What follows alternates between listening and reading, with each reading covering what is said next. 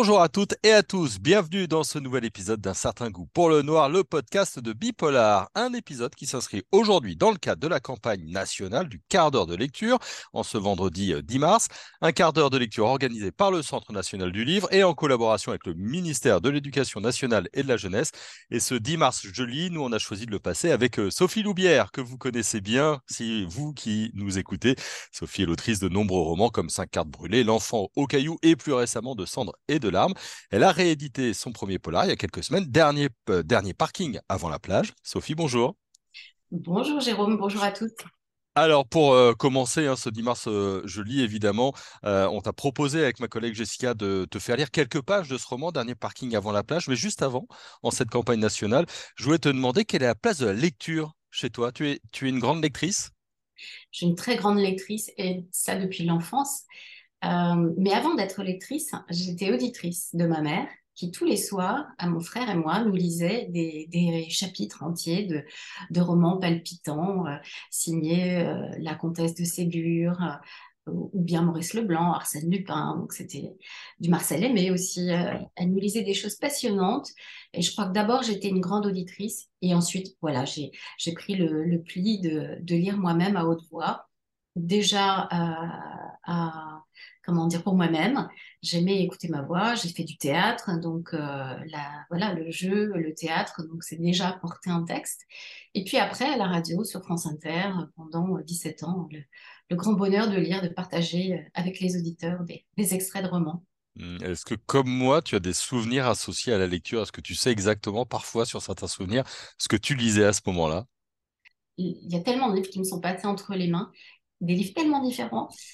Euh, que forcément ils sont liés à des rencontres euh, avec des professeurs, notamment mes professeurs de français, qui ont été euh, mes, voilà, mes conseillers littéraires, mes premiers, mes premiers comment dire, éditeurs quelque part, hein, puisque c'est d'abord par la lecture des autres qu'on devient écrivain en s'enrichissant de, de, de tous ces écrits, toutes ces lectures.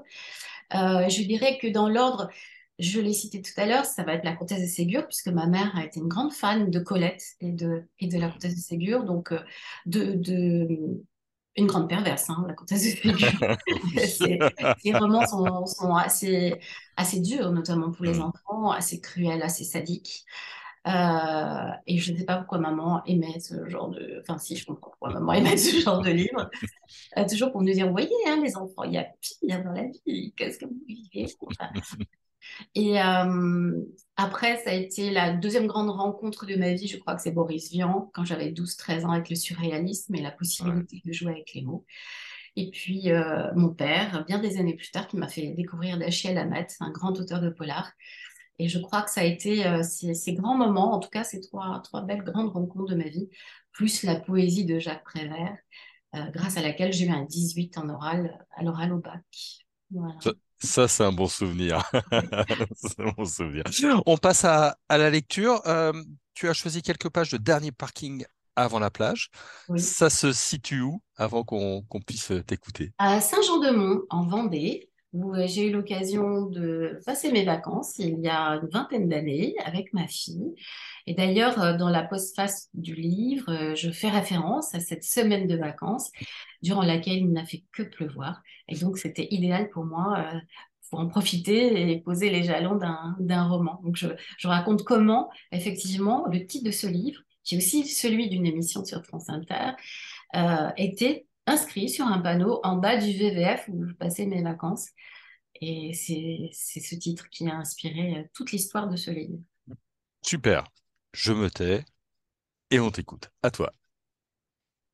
11 juillet 2003. Cellule numéro 2. 7h30. La lumière jaillit du plafonnier. Bien que la lampe soit protégée par un grillage vissé dans le mur, sa clarté blesse les yeux de Linda. La pièce où elle est recluse mesure six pas en longueur et sept en largeur. Si Linda se dresse sur la pointe des pieds et tend les bras, il manque 50 cm pour qu'elle puisse toucher le plafond. Les chaînes qui entravent ses chevilles ne lui permettent pas d'atteindre la porte en bois sur laquelle une épaisse couche de laine de verre est clouée. Fixée au-dessus de la porte, hors d'atteinte, une caméra. Au fond de la pièce, à côté du lit en fer, dont le cadre est fixé au sol par des rivets, il y a une petite table sur laquelle est posé un livre qu'elle n'a pas encore ouvert. Un lavabo minuscule occupe l'espace entre la table et les WC chimiques. Aucun fil électrique apparent. Pas d'anfractuosité dans les murs, en pierre de taille. Linda se frotte les paupières, allongée sur le lit. Elle a perdu la notion du temps. Ses petits bijoux, sa montre, ainsi que ses barrettes lui ont été retirés. Au début, elle criait, hurlait. Ensuite, elle a compris que personne ne pouvait l'entendre, mis à part ceux qui l'ont enfermée ici. Alors elle se tait. Elle attend. Parfois, la lumière s'allume, puis s'éteint sans raison, sans que rien ne se passe. Linda pense qu'ils font ça pour observer ses réactions avec leur caméra, comme un cobaye dans une cage. VVF, hall d'accueil, 11 heures. Romain tire sa sœur par la main jusqu'au panneau d'affichage situé à côté des toilettes, entre le bar et la salle de spectacle. Alors, il y a quoi pour les enfants? Toi, Pauline, tu vas chez les pirates, les 6-10 ans. C'est où les pirates? C'est sur la plage? Kat rejoint ses enfants, un goût de café au lait trop sucré sur les lèvres. Elle a peu dormi cette nuit. Allongée sur le dos, bras et jambes écartés, Pauline occupait toute la place dans le canapé lit.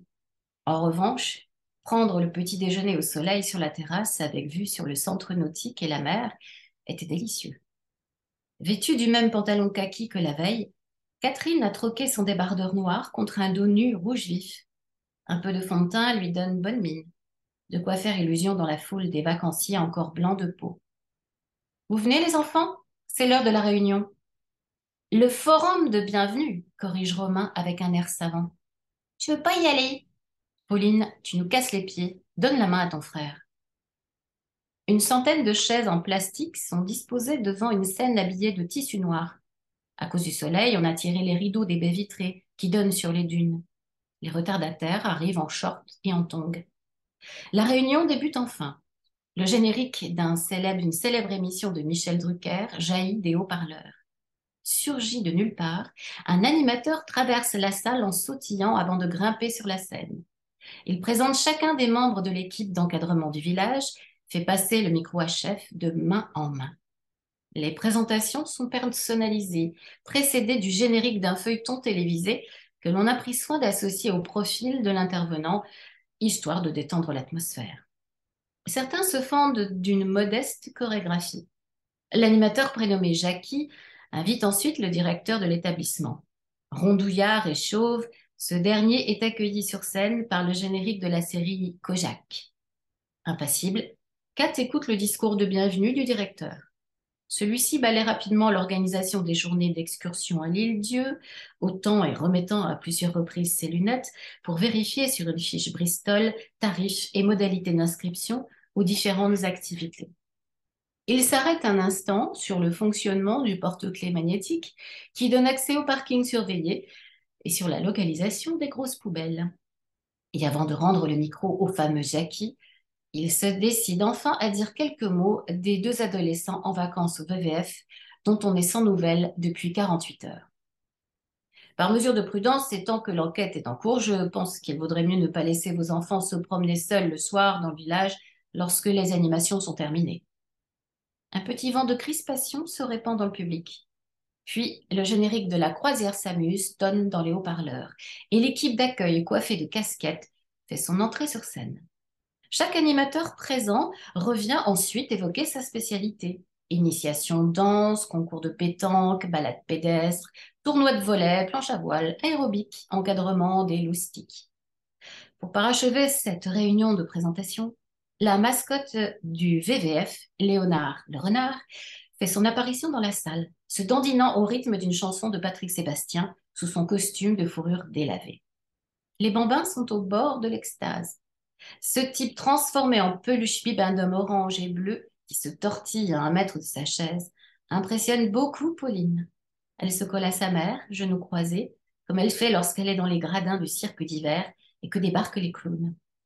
Et bon séjour à tous au village. Encore le générique de Michel Drucker. Mouvement de foule, crissement de pieds de chaise. Kat sort de l'épreuve un brin ankylosé. Elle a hâte de passer à la case farniente. Il faut d'abord qu'elle passe à l'accueil remettre la fiche de l'état des lieux. Manque une spatule et un tire-bouchon. Sans omettre de signaler que l'ampoule du réfrigérateur a grillé.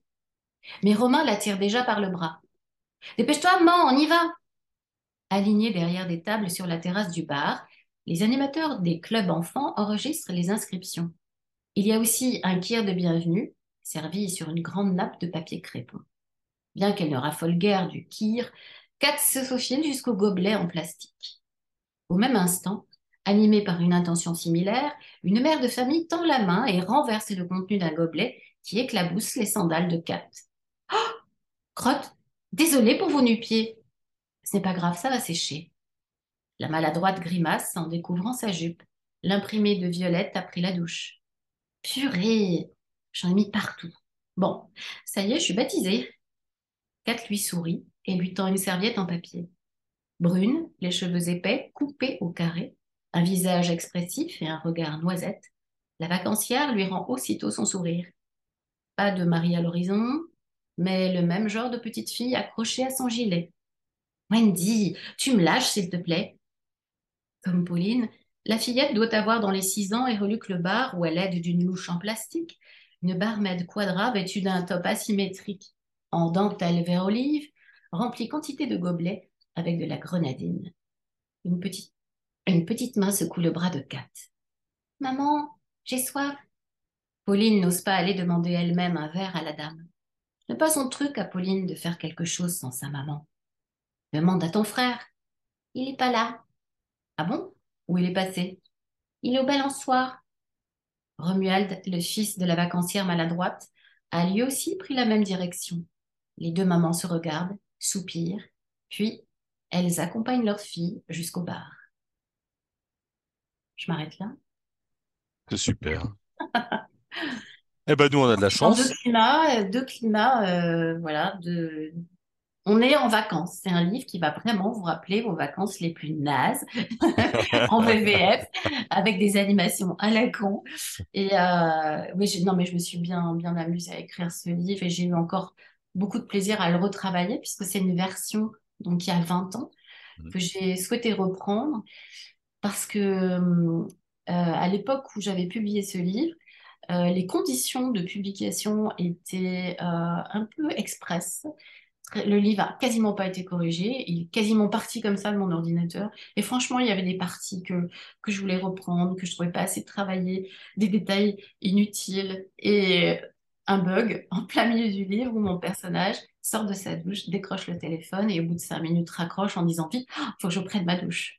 voilà, ce genre de choses. Euh, c'est bien, j'avais envie de le reprendre, quoi, voilà, parce que euh, parfois les éditeurs sont un peu pressés de publier et, et Est-ce... empathie. Est-ce que c'est facile de reprendre son univers, ses écrits, avec 20 ans d'écart? Il faut surtout rien toucher de, des intentions. Hmm. Par exemple, euh, en discutant avec euh, Marc-Olivier Rinchard, mon éditeur euh, des éditions Phoenix Noir, il y a une phrase qui avait interpellé Marc-Olivier, c'est à l'entrée d'une boîte de nuit, un videur qui dit eh Non, les gars, un seul arabe à la fois. Et là-dessus, il a tiqué. Parce qu'aujourd'hui, si on écrit une phrase comme ça, euh, forcément, on va avoir des remarques. Hmm. C'est ce côté, euh, voilà, cette tendance aujourd'hui des sensitivity euh, readers, où il faut absolument ménager tout le monde, pas parler de couleur de peau, etc. Et donc, j'ai expliqué à Marc-Olivier qu'effectivement, il fallait garder cette phrase, que c'est absolument indispensable, parce que ça marque une époque. Hmm. Ça marque euh, comment à l'époque, euh, justement, euh, quand on se présentait en boîte de nuit, quand on était maghrébin, bah, c'était vraiment compliqué de rentrer. Et, voilà, tous ces termes, qui, toutes ces teintes de cette époque, c'est pas loin, c'est il y a quoi, il y a 20 ans, même pas, m'ont permis, moi, de me rendre compte du chemin qu'on a parcouru, aussi bien sur le plan sociologique que technologique. Euh, à l'époque, il n'y avait quasiment pas de téléphone portable. Eh oui. Donc, euh, c'était facile de lâcher sa maman, quoi. Hmm, forcément, forcément. Merci beaucoup, Sophie.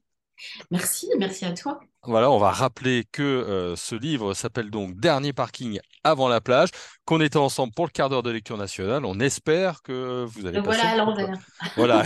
avec sa nouvelle couverture. Il est très beau, vous pouvez pas le voir, on est en podcast, mais il est vraiment très beau avec sa nouvelle euh, couverture. Euh, on vous conseille d'aller vous renseigner et puis on espère vous aussi que vous allez faire votre petit quart d'heure de lecture et tous les jours, hein, et plus vite que ça. En tout cas, c'était très chouette. Merci à tout le monde. On se retrouve très vite pour un nouvel épisode d'un certain goût pour le noir. Bonne journée à tous.